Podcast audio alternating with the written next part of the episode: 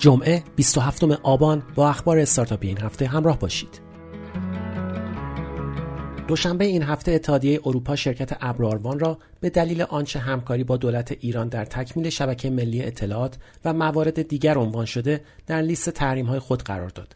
ابراروان در واکنش به تحریم اتحادیه اروپا اتهامات مطرح شده در مورد نقش این شرکت در قطعی اینترنت را واهی و بیاساس خواند و عنوان کرد در مقابل جنگ رسانه‌ای و شایعه ها و قلب واقعیت شکست خورده است.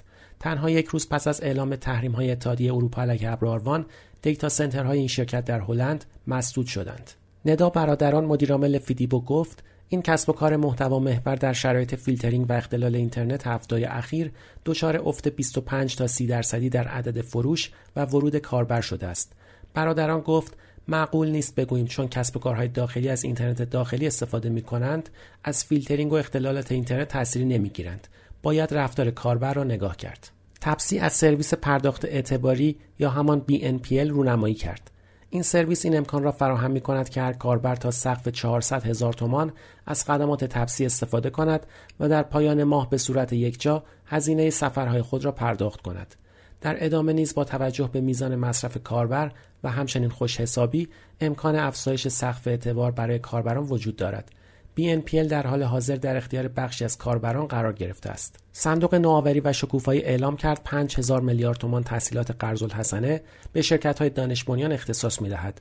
بنابر اعلام این صندوق در حدود 3000 شرکت تا 15 آبان ماه برای دریافت این تحصیلات تا سقف یک میلیارد تومان ثبت نام کردند. روح الله دهقانی فیروزآبادی معاون علم و فناوری ریاست جمهوری با اشاره به این تحصیلات گفت اگر به فکر آینده بانک ها و بنگاه های مالی هستیم امروز وقت آن است تا بانک ها با انجام تعهداتشان روی بزرگترین مشتریان خود یعنی شرکت های دانش بنیان سرمایه گذاری کنند. علیرضا کشاورز جمشیدیان دبیر سازمان نظام سنفی رایانه استان تهران بیان کرد که بر اساس نظرسنجی انجام شده توسط نصر تهران 48 درصد شرکت ها اعلام کردند بیش از 50 درصد کاهش فروش داشتند. سعید توتونچی معاون سازمان امور مالیاتی کشور در رابطه با اخذ مالیات از درآمدهای فعالیت در پلتفرم‌های مجازی همچون اینستاگرام حتی پس از فیلتر شدن رسمی آنها اعلام کرد که نه تنها مالیات سال 1400 این گروه دریافت خواهد شد بلکه قرار است درآمد سال 1401 آنها نیز طبق مقررات ماده یک قانون مالیات های مستقیم مشمول مالیات شود. حجم بازار اینستاگرام در ایران طبق جدیدترین گزارش مرکز ملی فضای مجازی 70 هزار میلیارد تومان در سال اعلام شد. طبق این گزارش حجم بازار اینستاگرام به کل اقتصاد دیجیتال کشور برابر 7 ممیز 3 درصد است. پیش از این علیرضا شاه میرزایی معاون وزارت سمت سهم فروشندگان محصولات اینستاگرامی از کل اقتصاد دیجیتال ایران را فقط 3 درصد اعلام کرده بود. این هفته شاپرک اعلام کرد از تاریخ 24 آبان ماه 1401 پایانه های اینترنتی فاقد این نماد یا دارای هویت نامنطبق با مالک نماد طی 6 هفته غیرفعال می شوند. یک روز بعد کمیسیون راهبری اقتصاد دیجیتال در نامه‌ای به مدیرعامل شاپرک دستور به توقف الزام اخذ این نماد به عنوان مجوز شروع کسب و کار را داد.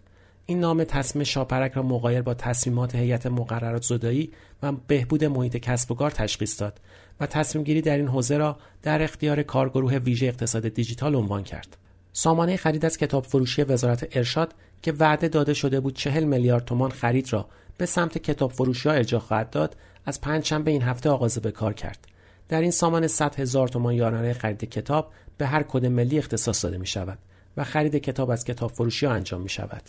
یک شنبه این هفته رئیس جمهور در جلسه هیئت دولت وزیر ارتباطات را معمور کرد تا وضعیت کسب و کارها در بستر اقتصاد دیجیتال را به دقت رصد و مشکلات و مانع احتمالی پیش روی آنها را با سرعت و جدیت پیگیری و رفع کند. این هفته ایسا زارپور وزیر ارتباطات با اشاره به پیشرفت پیامرسانهای ایرانی و تعداد 35 میلیون کاربر ماهانه یکی از این پلتفرم‌ها گفت ترافیک اینترنت داخلی در مقابل های خارجی 60 به 40 شده است و این برای اولین بار است که ترافیک تولید داخل بیش از دو برابر شده که نشان می‌دهد مردم اقبال و اعتماد کردند.